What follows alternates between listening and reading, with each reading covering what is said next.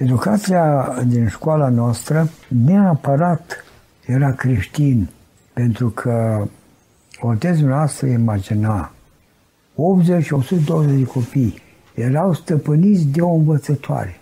Dar atât de mult se îmbărțea în jurul directorului școlii, care era preotul Petrescu, preotul renumit a satului. Noi, când îl primeam de două ori pe săptămână la școală și urmăream să vedem, măi, când pleacă părintele? Și într-un colț acolo de livadă, ne uitam când închidea poarta, se îndrepta și pe școală. E bine, la 120 de copii care nu se mai auzea nici musca în aer când pleca să apropia de, de școală. Atât de mult în sfârșit se respecta disciplina aceasta și, uh, cum vă spun eu, personalitatea de preot. Preotul Domnului era părintele cu adevărat al satului, care putea să se întâmple orice, dar nici să deranjeze sau să supere pe preot. Era considerat preotul ca omul divin. Dacă se supăra cumva la o slujbă și uh, venea numai cu cuvânt de amenințare așa, apoi tot satul era îngrijorat că am supărat pe părintele.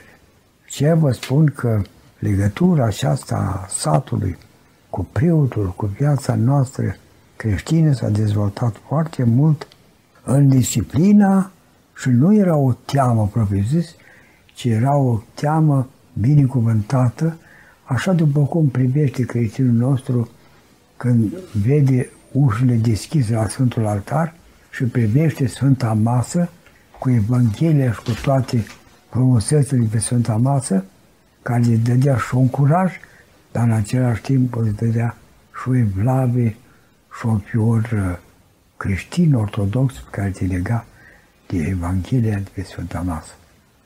Biserica plină de la început până la sfârșit. Nu ieșa, nici nu intra, nici o joacă a copiilor pe afară.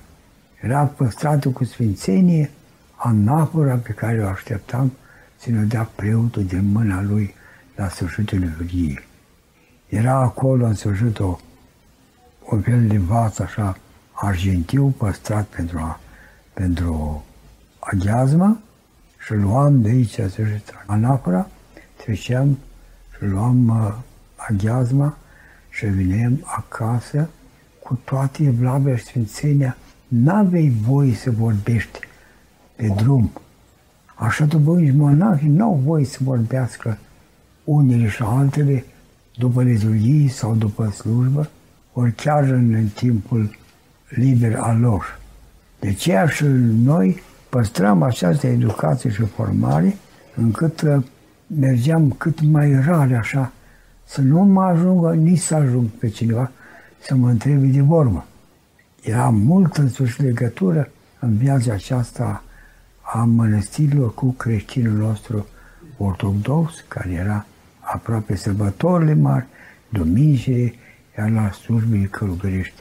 Fii de la Drou, fii de la Seco, fii de la Scărția, dar uh, plecam, nu stăteam acasă în niciun caz. Cu o săptămână înainte, cu două săptămâni, ne spunea mama, păi copilașul, poi duminică, merge la Măsene Neamțului. La Măsene Neamțului era vreo 18 km. Era ploaie, era vânt, era climat destul de greoi pentru să o iei la drum. Dar așa ne purta mama, pe unul îl ținea în brață, pe unul îl lua din mână și al treilea era sâul ei care urmea să urmeze pe pământ. Și de aceea și copiii noștri erau purtați, erau născuți, erau crescuți, crescuți într-un post, în rugăciune și într-o ascultare.